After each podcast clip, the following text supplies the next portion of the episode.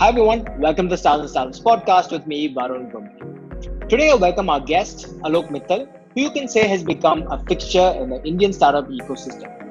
Alok is currently the co-founder and CEO of Indifi, a debt financing platform for the Indian SME. He is also an angel investor and the founding board member of the Indian Angel Network that he had helped set up in 2005 after his startup Jobs Ahead was acquired by Monster.com. Alok went on to become a venture capitalist, lead the India operations for Canaan Partners. If you want to stay informed about future episodes, uh, listen to some amazing entrepreneurs just like Alok Mittal.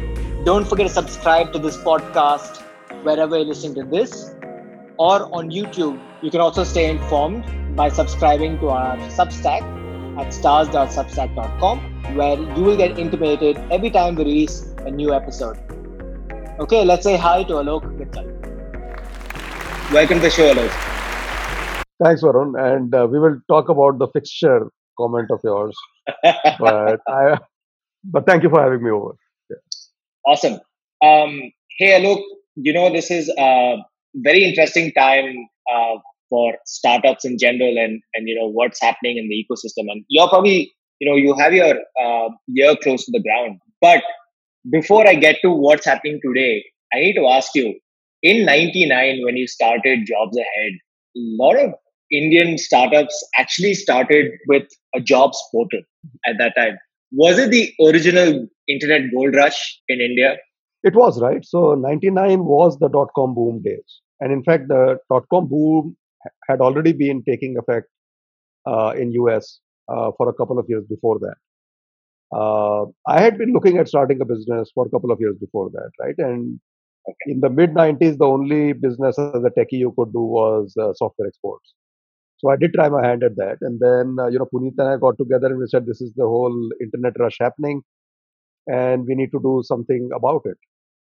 Mm. Uh, so initially, we actually did not start with the notion of building a job board, right? Uh, there were, I think, less than 2 million internet users of any sort. Uh, this included the dial-up plans and everything. And uh, we said, uh, you know, all of these are people between 18 to 35. So let's build everything that 18 to 35 year olds are going to need. So we had a business called Zip Ahead, which had uh, jobs in it. It had dating. Uh, so you know, Tinder back back in '99. it had fashion, uh, and uh, it had e-commerce. We were selling books online. Uh, so we launched that in uh, November of 1999. And in the first 45 days, it was clear that 80% of our traffic was going to jobs mm. right? So consumers voted with their clicks that jobs is what they cared about, and rest everything was uh, optional.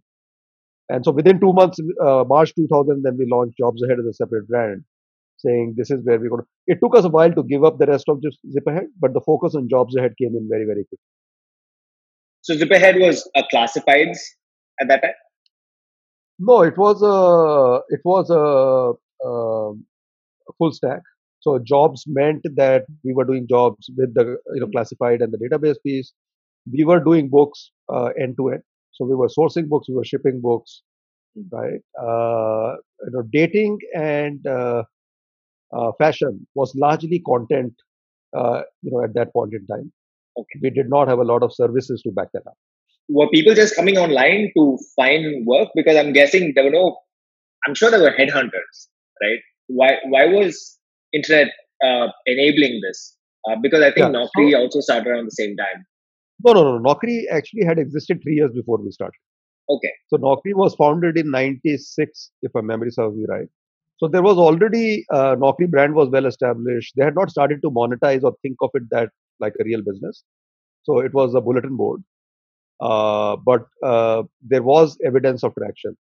Where we drew most of our uh, inspiration from, though, uh, were the US markets. Uh, and Monster was already large in US. It was a publicly listed company. Uh, and we could find, we could see the relevance of that service to the Indian market. Right? Newspaper classifieds were already big. So in US also a lot of transition to online jobs happened from newspaper classified. In fact, Monster was bought by TMP Worldwide, which is the what was the largest uh, job classified company in the in the country. Uh, and so we could see that migration happening. uh, that was the reason to pick jobs. But we picked jobs as one of the categories, and then you know users told us that that was the only thing they wanted. So you doubled down on jobs because uh, majority of the traffic is going there, and if, if right, right, it was the, if, probably the fastest pivot in startup history. Right, it was November we launched Zip Ahead, and by March we had already launched jobs. I would imagine at that time there were also very few websites that people could go to and find good information. Were you creating content or was it uh, content being created by users at that time? No, so we were creating content. Uh, you know, the the mechanism of user participation was discussion boards, hmm. right? So bulletin boards. So we had that enabled. Uh, so architecturally, uh, you know, we wanted to do content, uh, community, and transactions. Now, in a service like jobs, it was largely transactions. Right. In a service like fashion, it was content and community. Uh, right. The idea uh, was, you know, if this is the only audience and there are so few of those people around, then give them everything that they need. So there was this whole notion of uh, audience focused verticals. They were called vortals, vertical portals. Uh, iVillage was an example for women in US. Hmm. Uh, so he said, if women is my audience, I'll give them everything. So we said in India, youth is the only audience, so let's give them everything. And then they came back and said, no, we don't want everything, we just want jobs, right? So, um, when you started Jobs Ahead, you were still working at Aricent, um, no. or were you you had quit and you were like, okay, I'm gonna uh, yeah, yeah I had quit. Something. So yeah, I had quit. So um, I you know I think uh, uh, Puneet and I met in I want to say late March, early April. Okay. And I used to be based in Bangalore at that point in time. Okay. And literally, we had uh, we chatted over a night out, one night. Right, Puneet was visiting from Delhi, uh, and uh, over the course of that night, we decided that we are going to do an internet business. We didn't know mm. what, right? So the ideas were still open. Uh, and then it took me about a couple of weeks to go in and tender my resignation, move Lost Stock Barrel here. Uh, we started out in May, and then we spent about a month trying to figure out, uh, you know, what what really we wanted to do uh, within the internet space. So I had a clean break from Aricent.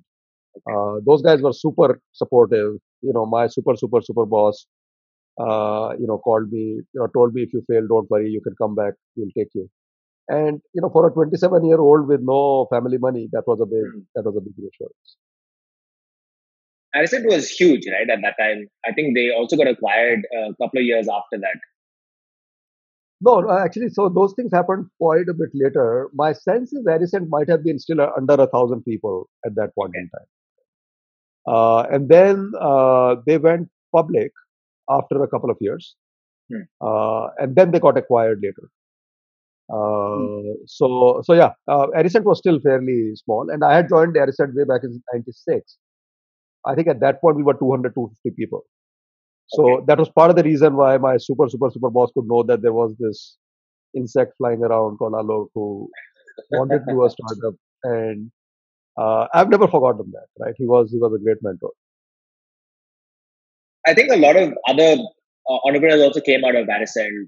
Um, yeah. You know i think i think globally i think they because they went public uh, very quickly also made a lot of uh, few millionaires. They gave them kind of bank accounts to go and do other things. Um, that and i think the culture was such that uh, people got a lot of it was a, it was a small company mm-hmm. when we started out. So people got a lot of freedom. I was uh, you know uh, the reason i went to bangalore is my boss was setting up a new office for what was Hughes software system at that time, not Aricent. Right. Uh, and so he said, ah, look, I want you to come with me. You know, I was like, sure. And we started creating new products there, right? Uh, the idea of the Bangalore setup was that we will do stuff that is not happening here uh, and create products for the company. Most of the work in Gurgaon at that time was services. Mm. And so within that team that started out pretty much the first 15 employees at uh, Hughes Gurgaon, I think at least six or seven have started their own companies. Oh, wow. And and is that is that primarily because of mindset, or because they gave you opportunities and the ability to lead, um, and you know create, uh, you know, the mindset? Yeah, I think it was largely uh, the mindset, and I think things happen for a reason, right? Uh, while we may attribute a lot of our uh, moves to ourselves, the reason. So let me tell you another statistic. My IIT computer science batch had 38 students, Hmm. right? More than 20 of us had started our companies by 2002, within eight years of graduating. The whole batch. 22 out of 38. Wow. 22 students out of 38 had started That- their own company within eight years of graduating. Right? Now, what, what was the reason, right? Because we graduated in 94. When 99 hit us, right, we had not built liabilities yet. Right? We were 27 years old. Right? Uh, risk appetite was high. We were still hands on. Right? Hmm. Uh, if you go two batches before, same IIT, Yeah. you will see hardly any entrepreneurs in that time period. If you go to go two batches later, you will see hardly any. Right. So I think the similar thing happened with the Aricent setup at that point in time, where all of us got the confidence to build. Uh, right. All of us got exposed to these things that were happening globally, not having to focus just on doing the services business. Uh, we had a great leader there, Madhu. Uh, Hmm. right. He was like, yeah, if you want to do a startup, go out and do a startup. Right. So I think a lot of those things were common factors in what might have led us to uh, become entrepreneurs. Was Jobs Ahead bootstrapped until you exited? No, no, no, no. So Jobs Ahead was actually uh, we had angel funding uh, as soon as we started. Hmm. Uh, so Puneet's family and some of my friends uh, pitched in, uh, and then we raised uh, what at that time looked like two rounds of financing, but you know, in all about three and a half million dollars in the company uh, to get it to where it uh, it landed. So it was not bootstrap, uh, and I think at that time that money felt like a lot of money. So our first marketing campaign was, uh, I think, uh, what would have been three crores or something at that point in time, but the whole country knew that there is something called job fair. You know, one of our sales managers, and we were poor communicators. One of our sales managers called from Bangalore because we were still zip ahead at that time, and he said, "Boss, एक नया competition आया job Z करके मैंने कहा competition ही अपना ही so so people noticed that ad campaign which was three crores Right. right uh, so so i think we raised a fair bit of capital in the context of those days when you started out, did you have the intent of raising money, or you felt like you know? Because I would imagine at that point you would have to spend for servers. You don't have an AWS. You have a lot of infrastructural costs, and you Yeah. being the tech guy, you probably already mapped out all expenses that need to go towards you know building infra. yeah so actually uh, you know we always had the intent to raise money and i think a lot of that was because what was inspiring us was the you know already what looked like billion dollar companies in the us right? And uh, so we knew that we will need money for sales marketing. I don't think technology spends was that big a mover because you know remember it's 2 million people on internet all over the country right? So the issues of scale that you face today where you say you know i'm launching mitro and it's suddenly 40 million users in three weeks we didn't have to face that problem to be honest right so it wasn't technology that was driving us to raise capital but more the sales and marketing uh, uh, spends when you reached the end of your time at Monster uh, after after the sale, um, actually tell us how did the sale happen? Uh, because I, most entrepreneurs want to run their businesses, right? They don't want to sell yeah, out, yeah. uh, especially Yeah. when you're early in the internet and you get the opportunity to go extremely wide. You could. Diversify into many different businesses, there are different business lines. Yeah. So I think that you know the 2000 to 2004 was a very topsy-turvy time, right? So once the dot com bust hit us, uh, there was no capital available, right? Zero. Uh, and uh, all of 2000 we went through, all of 2001, sorry, we went through multiple rounds of you know headcount cuts and so on, where we essentially had to bring down our cost in line to get to a break-even situation because we were running out of capital. So uh, we got to that point about end of 2001, and then for the next two three years we built the business. Uh, you know, then pretty much in a bootstrap manner, uh, but growing very rapidly, three to four x every year, uh, right? Albeit on a small base. Uh, so when the offer to acquire JobsAhead came in, and Monster had been in the market for three years, right? Uh, between Naukri and JobsAhead, uh, they realized that uh, an acquisition will take them significantly further. Right. As far as we were concerned, external capital was not available at that point in time, uh, and so I think the notion that how fast is the market growing, what are the resources available, uh, this looked like a good exit option for us. In hindsight, it looks like a terrible decision, uh, but know, hindsight is 2020. I have, though, you know, never regretted that decision because, in some sense and form, uh, you know, one story gives way to many more stories, right? And so, uh, I think JobsAhead, for me personally, did pave the way for possibilities that did not exist for me uh, before I before I did that. So, the time you left uh, Monster uh, at that point, you became a an investor or venture capitalist. I know a lot of successful entrepreneurs become venture capitalists today, but you were quite young at that time and you probably had interest to, you know, build other companies or take a break, do other things. Uh, why do you yeah, choose so, to be? So, no, no, I did not. I did not. This was all very accidental. Uh, so uh, when we exited Jobs Ahead, we threw a party, right? We invited our supporters and so on. And two of the people who happened to be at that party were Ashish Dhawan, who was my investor at JobsAhead, and Saurabh Srivastava, right? And we were chatting. Uh, and again, this is, remember, this is late 2004. Okay. Uh, there wasn't any VC active in India apart from the government owned VC funds. Um, and we got talking about the fact that entrepreneurs are not getting any capital, mm. right? And uh, hence we should uh, I think someone did mention you should start a fund. I was like, no way. I didn't know anything about funds, right? Uh, I'm, a, I'm a techie at that point. Uh, but the idea I threw back was there was this uh, organization called Band of Angels in the US, which was a group of angel investors. So we said, why don't we just form a group of angel investors so that at least at a very early stage we can start to support entrepreneurs. Right? Saurabh, Ashish, they loved the idea. We got a few friends together. February 2005, uh, we started this thing called Indian Angel Network. Okay. Right. Uh, so that happened pretty much as a side activity. You know, while I was operating it for the first year, operating it was not a full time gig. Right. We mm. got in 10, 15 of our friends into as angel investors. We identified our first deal, No Cross, in November of 2005. Nikhil Nath was our first entrepreneur. Uh, and I was very much in the pursuit to February 2005 is also when I came out of Monster. Uh, I was looking for my next business idea.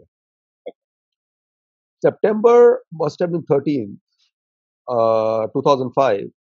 I landed up meeting Rahul Bhasin, who was an acquaintance uh, and was running Barings Private Equity. So I went to meet him generally, right, walking him through ideas that I was running and so on. They were not in the, even in the venture business. Mm-hmm. So he said, oh, look, while you are looking at your next startup, why don't you come help us build our venture practice?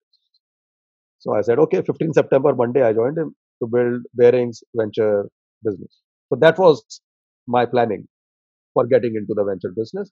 Okay. As things turned out, uh, you know, the Barings venture practice did not work out. Canaan reached out to set up India office. Uh, I joined Canaan in March of 2006. So getting into venture capital was not a plan. Getting into investing was not a plan. Uh, I was I was very much looking at doing my next startup. Uh, but it happened and then it stuck. So when, when I joined Canaan, I told Deepak, who recruited me there, uh, that I'm here only for a couple of years because I want to do my next startup. And, you know, uh, Deepak just smiled and said, we will see, we'll see. right? And, uh, you know, that landed up being a 9, 10 year stint at, at uh, Canaan. Yeah, a decade later, uh, you know, you didn't know what sucked you in.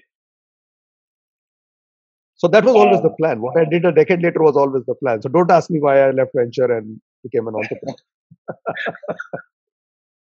okay, now now now you know that question goes out because we know exactly what happened over there because it probably just marinated in the back of your brain, saying I need to get out of here at some point. Um, at some point, yes.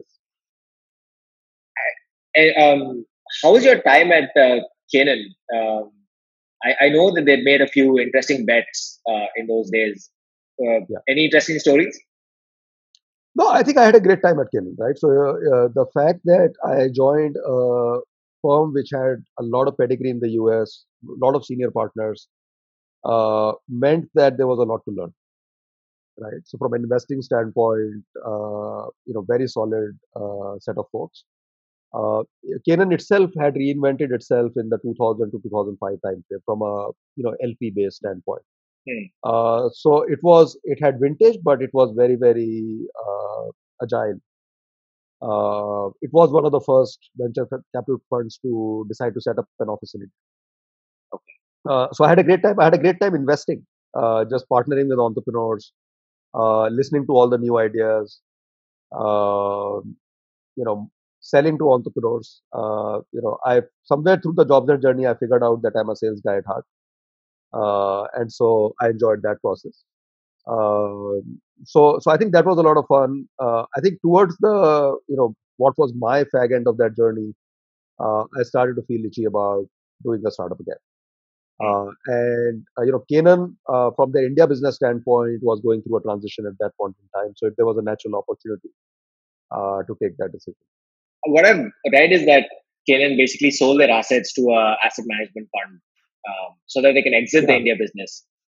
So, so what Canaan, uh, you know, wanted to do was to when we started out, there was a global fund Hmm. which was investing in US, Israel, and India. Uh, and uh, in 2013, for example, we decided that we did not want to have the Israel business under the global fund.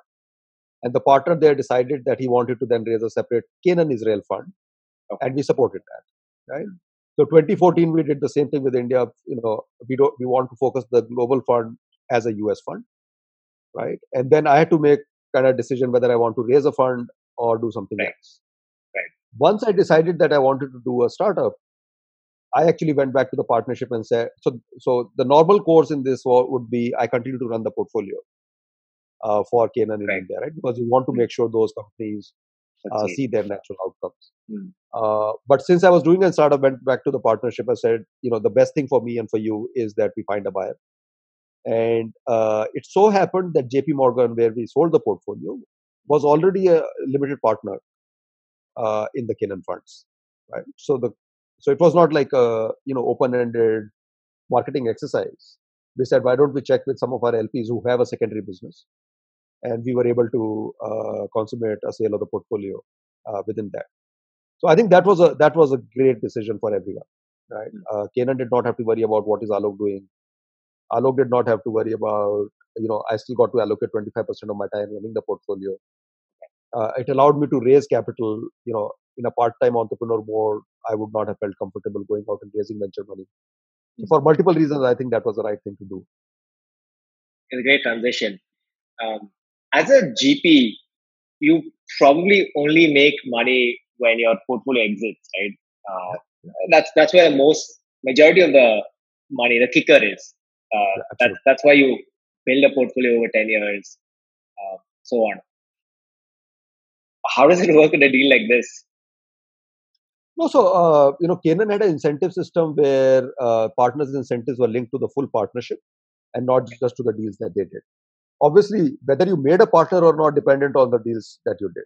Right? So, uh, I had the fortune of you know uh, being able to do that basis the investments we had done in India.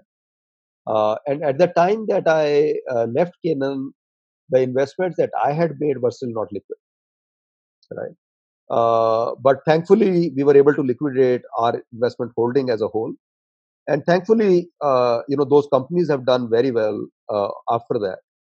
Uh, so one of the pleasures of selling something is that the person you are selling to should make money, right? And so that was a pleasure at Jobs Ahead because Monster continued to do very well with that platform for several years, uh, and I think I feel happy that uh, you know the people who bought our portfolio uh, would have done well. You know, Bharat Matrimony has gone public, Equitas has gone public, United Lex has sold profitably from where we uh, sold that portfolio.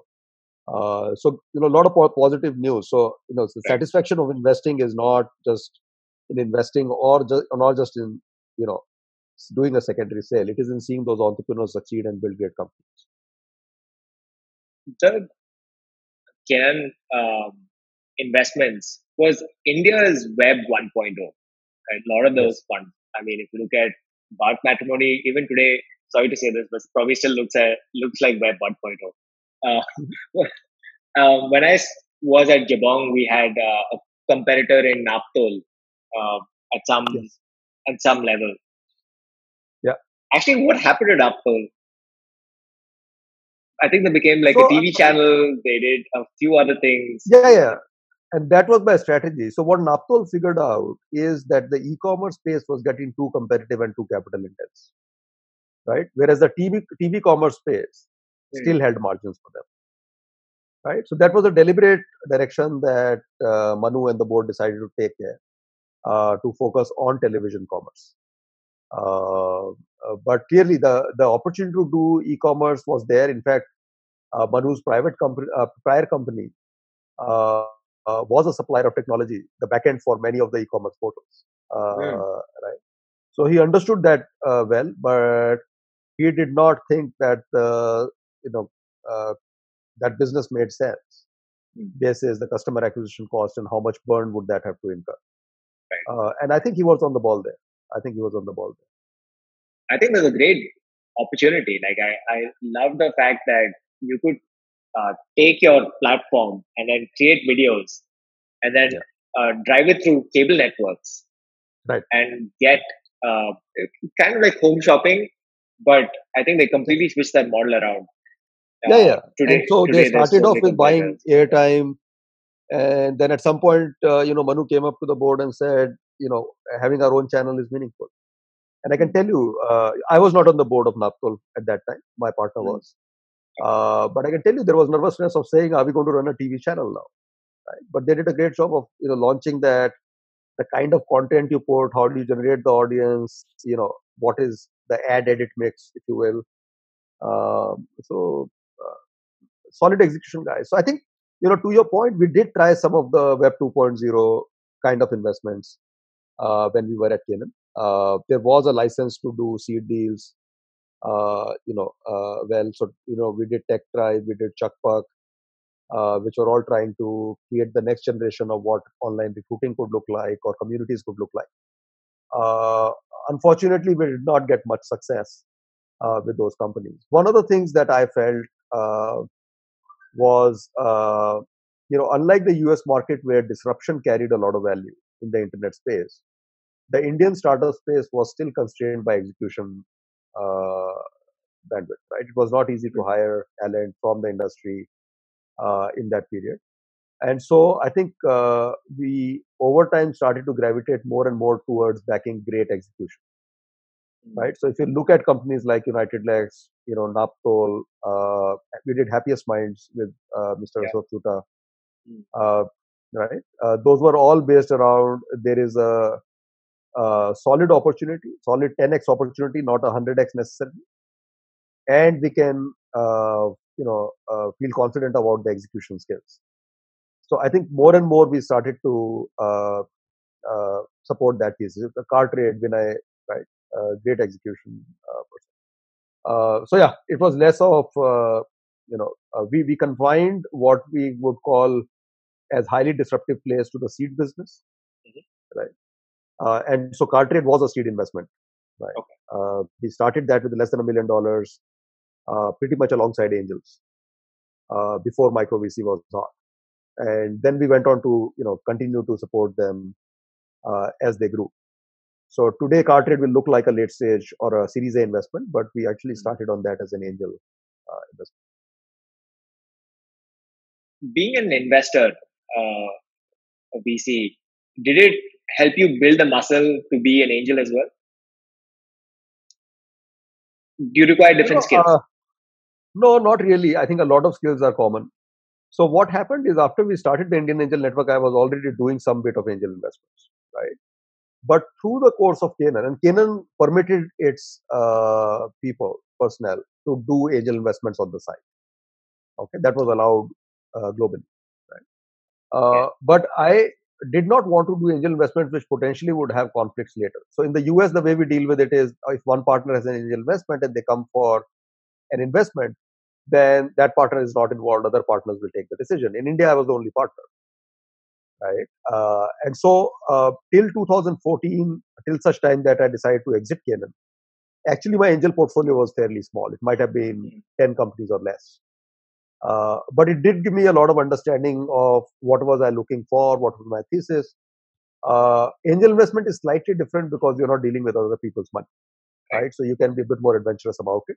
So most of my angel portfolio actually has been built after I decided to exit Canaan. So you've been investing for over 15 years, actually now 25 years. Is that right? No, investing 15, 2005 to now. Yeah. How many investments do you have at the moment? Uh, so not counting the Canaan portfolio, I have done about 60 maybe. So, but this includes everything that I've done for the last 15 years. Uh, Some of those would be exited, some of those would be uh, dead, some of those would be, you know, uh, alive. I think I would really count about 2025 as uh, in play right now. Okay. Because uh, I saw a list from last year and they mentioned Alok as one of the most prolific angel investors of 2019. Yeah, that whatever, right? Uh, uh, that's fine. That's not a badge of honor.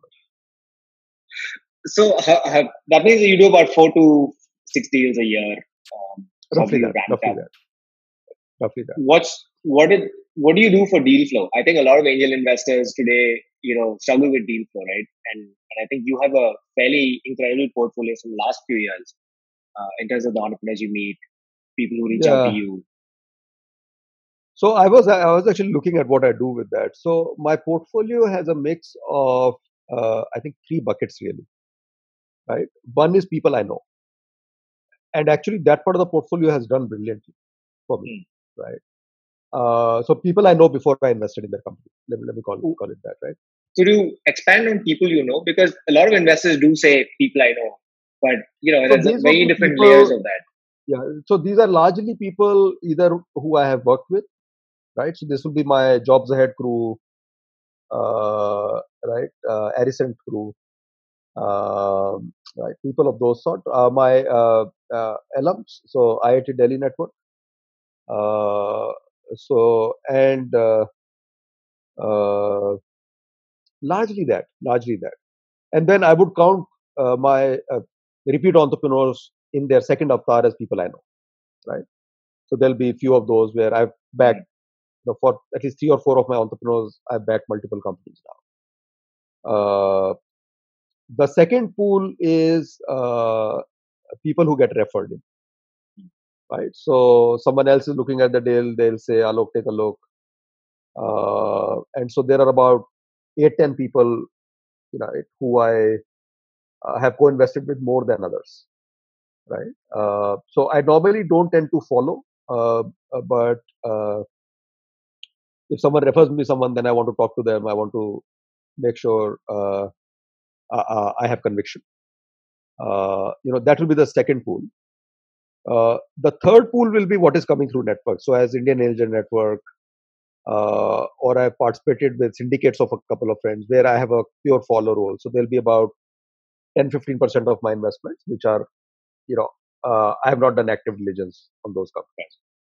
And then there is the normal inbound, right? Uh, so, so those are the kind of four pockets. Uh, you know, since I have started Indifi, I don't have a lot of time to go out and socialize and generate deal Sure. So in that sense, uh, you know, networks tend to play a little bit more of a role. Um, I probably don't have the time to process everything that comes in Uh, and while that that is somewhat unfair to the entrepreneurs, uh, you know, that is the constraint on time mm. that I live with. So every every plan that I get, I do uh, go through it. Mm. I do respond to the entrepreneur. Uh, but there, I, you know, one has to be fairly uh, clinical to say, is this worth spending more time on? Uh, whereas at Canaan, that, you know, I was doing that for a day job. Uh, I would engage with a lot many more entrepreneurs. Uh, yeah. As an investor, what have you really enjoyed working? Uh, what kind of entrepreneurs have you enjoyed working with? I mean, obviously, success is you know that's uh, an outcome yeah that's yeah an it's an outcome that's right yeah.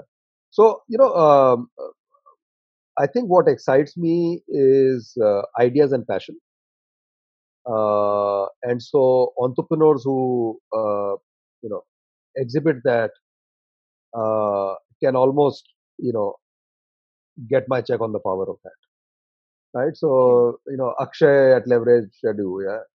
He's a he's a energizer bunny right? Uh, he's passionate about what he does. You know he's out there. Uh, he's bubbling with ideas. Uh, right? So it's it's it's a lot of fun to do those. Uh, i like entrepreneurs who know what they want from me right uh, so if they can be specific about you know what they are coming back to me for uh, that helps right because uh, as i said i'm running my own company i'm not going and asking these entrepreneurs for an information deck every month every three months uh, right? So mostly uh, I, I, tend to play a role of uh, an available investor, not an active investor, not the passive investor. and so when the entrepreneurs are coming to me, you know, typically they would come to me with saying, "This is the specific issue on which I need your help." They're not coming to me for everything, right? And normally, I'm not the only angel investor in these companies. Uh, so if entrepreneurs can triage what they're going to lean on who for, uh, so I like that right? And then, you know, when you do 60 investments, you encounter three entrepreneurs who just weren't the right people to back, right? And so those antennas have gotten sharper over time. You know, life is too short to, you know, deal with malintent. Uh, but unfortunately, uh, you know, uh, that becomes 5% of the play. So, so I want to screen, you know, well for that because it's just a waste of time uh, to be in those companies.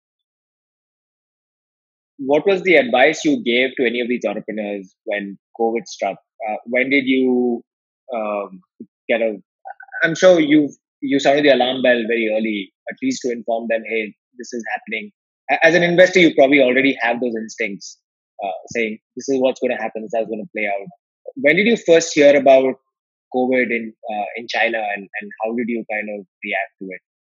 Yeah, I think the the uh, while the chatter had been there, uh, I think middle of February is really the first time when we started to uh, you know understand that this is something that is going to have disruption disruptive effect.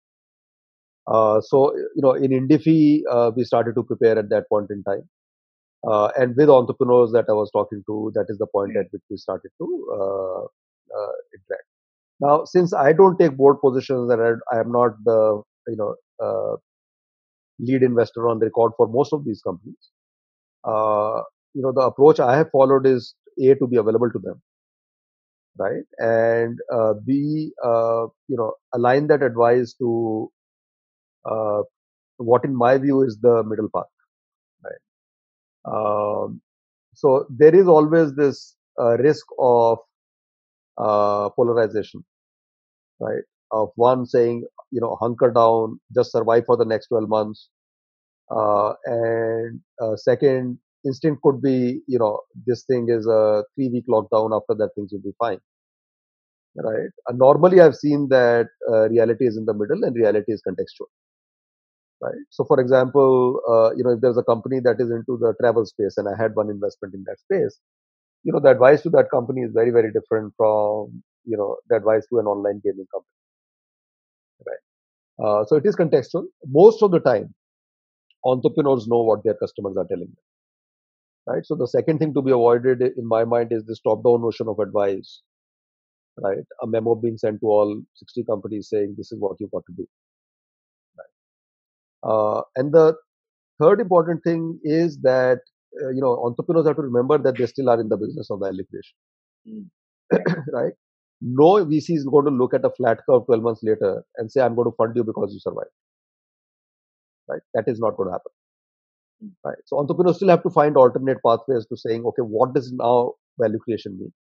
What should I focus on in the next six to 12 months? Right. They can't focus on just cost reduction.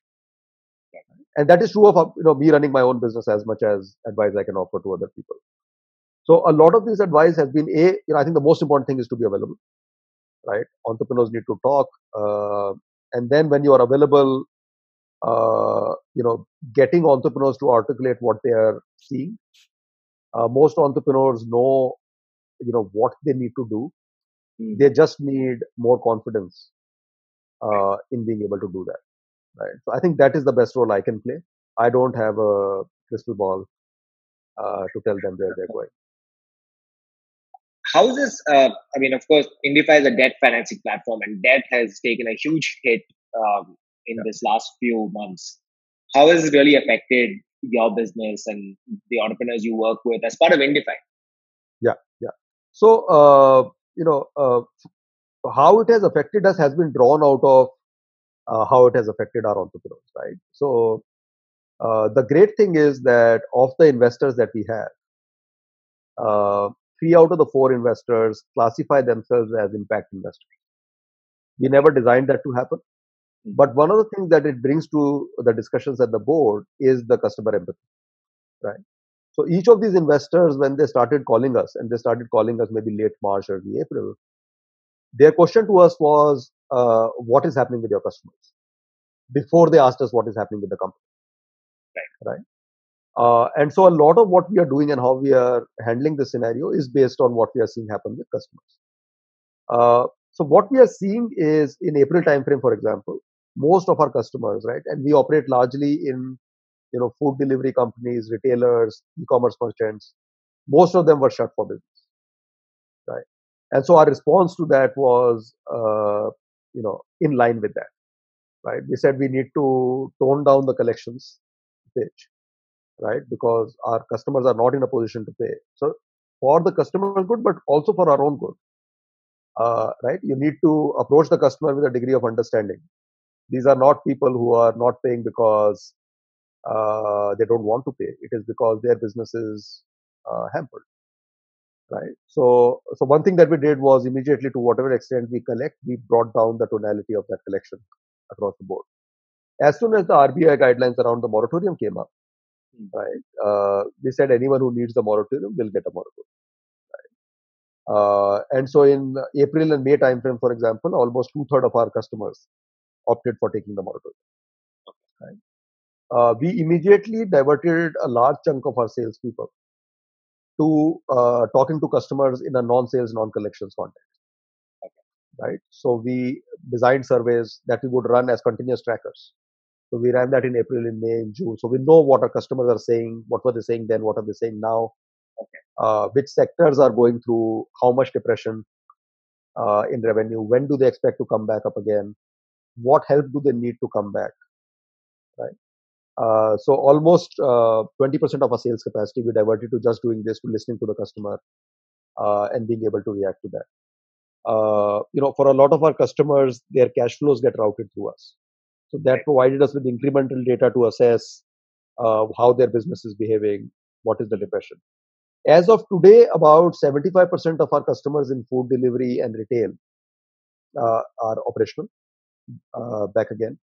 Uh, and roughly at 75 to 80% of the uh, business turnover they were doing pre-COVID.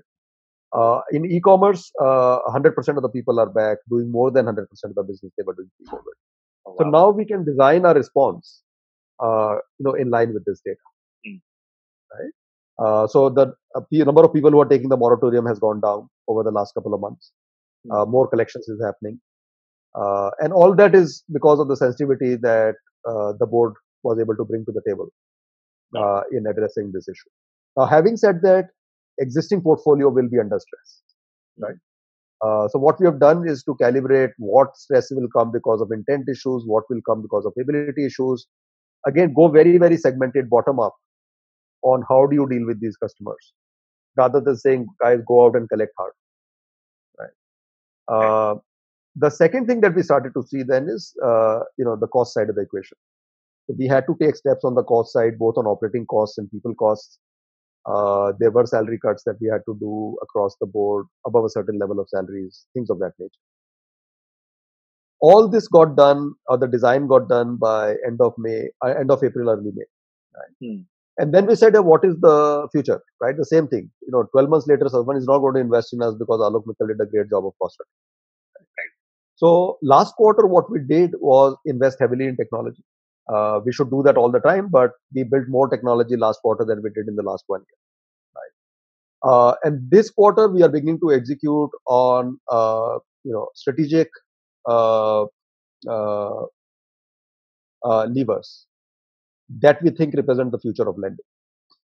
Right. Some of those we were already working on, but we are intensifying. Uh, but some of those are new initiatives because we think that COVID will have a lasting impact on the lending industry. Uh, so, you know, orientation towards balance sheet, uh, orientation towards uh, customer engagement, right? Uh, those are some of the things that we are uh, reinforcing in our business because we think that is what the next four or five years will represent. So that has been kind of the two or three phases, right? Understanding customers, building around them, yeah. costs, uh, technology and product investments, mm-hmm. and then refining our strategy. So I would you know, divide kind of most of the things we've done over the last four five months into those buckets. Hmm. What is your outlook for lending going forward? Because I know a lot of lenders had paused to making any new uh, commitments. Yeah. So we, we did the same. So in April we did pretty much no new commitments right? And uh, I think the quality of data that we are able to lend on is slightly better than what the ecosystem generally does. Uh, so May we started to crawl. Uh, our own view is that uh, you know we will get back to pre-COVID levels by Jan, Feb, March time. Right now, that we could change. It could change on the positive side. It could change on the negative side, depending on how the situation evolves. Hmm. Uh, but this is time for caution. Uh, for all uh, lending businesses. Uh, but I think it is also time for redesign. So we have come up with product constructs that actually add more value to the customer and are lower risk for us. Uh, we have started to see better quality customers walk in the door mm. uh, mm. post COVID, right? Because mm. pre COVID, we were competing with many more people than we are competing with now. So the quality of origination actually has gone up. Uh, so I think there are there are signals we are getting that the quality of business that we'll end up doing uh, in this environment and even sustain after this uh, is over may actually be better than what we were doing till February. Uh, and that is what we need to build ourselves for. Is it because it give you the pandemic gave you different data points to make better decisions, or there was some other reason for that? No, so one thing it did is uh, it reoriented us from focusing on just growth right? So then the reality is that we have a core product that works, right? And when that happens, then you want to keep driving the organization towards growth, growth, growth, growth, growth, right? So we were going right. down that path, right? And when the reset button got hit, we said, uh, okay, we have time to sit back and say, are we building uh, the right uh, product portfolio? Right? Or can we reorient to better quality of customers? So those questions became more prominent. More management bandwidth started to go towards those questions. Uh, maybe we should have done that before the pandemic hit us right? Uh, uh, but but that is one set of issues. The second set of issues is what is happening in the environment, right? Because so few lenders are lending, right? Uh, people are coming to us for uh, better people, better credit-worthy people are coming to us for their credit needs, right? And we are thinking about, I just don't want to do this for the next three months till other people start lending. How do I start to build in hooks that allow me to retain this, you know, better population? Uh, after the uh, pandemic is over. So we have done some product initiatives purely to make sure customer engagement is high, right? Uh, and you've been in a payment business, so think payment style customer engagement, not lending style customer engagement. Uh, so those opportunities have come up because of the pandemic. So it's a mix of the two um, that is leading us to hopefully a better quality business as we come out of this. A lot has been talked about GST and how it's impacted the segment that you're working with, SMEs. Yeah. Has it really helped uh, in the lending business? You know, uh, GST for the lending business so far uh, mm-hmm. is one in that chain of increasing formalization, and to that extent, it helps. Right? You can see more transactions uh, in a formal manner. Uh, and hence, uh, without having a large feet on street, without having to go eyeball the customer, uh, you can make better decisions. Right? But I think the disruptive effect of GST is yet to come. Mm.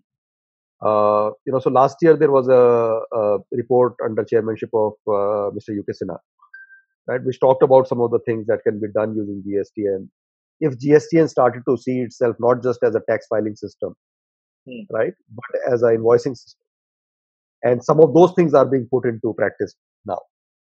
So I do think that GSTN is transformative uh, to working capital, uh, but the transformative effect still has to show up. What we have seen so far is what I would call relatively incremental effect uh, as one of the contributors to the formalization. So you're saying that there are a lot more opportunities yet to come out of GST, which is absolutely, um, absolutely. And are you seeing a lot more startups going to uh, take advantage of this? Actually, no, uh, not in the lending domain. Uh, I would love to see more GSTN centric startups. And maybe once the infrastructure is in place, they will start to come in play, right? So the reality is that uh, some of the stuff needs to get done at GSTN for these opportunities to fructify. Uh, and so a lot of existing players like us are saying, uh, let's build for that. Uh, and in some sense, we have an advantage of being able to build preemptively. We've been building for that for a year now. Right. Right. Uh, because initially the narrative was that this will come into play in January. We were building for January. Now it's October. Right. Uh, but I would expect to see uh, many more, and not just in lending. We are seeing applications of that uh, outside of lending.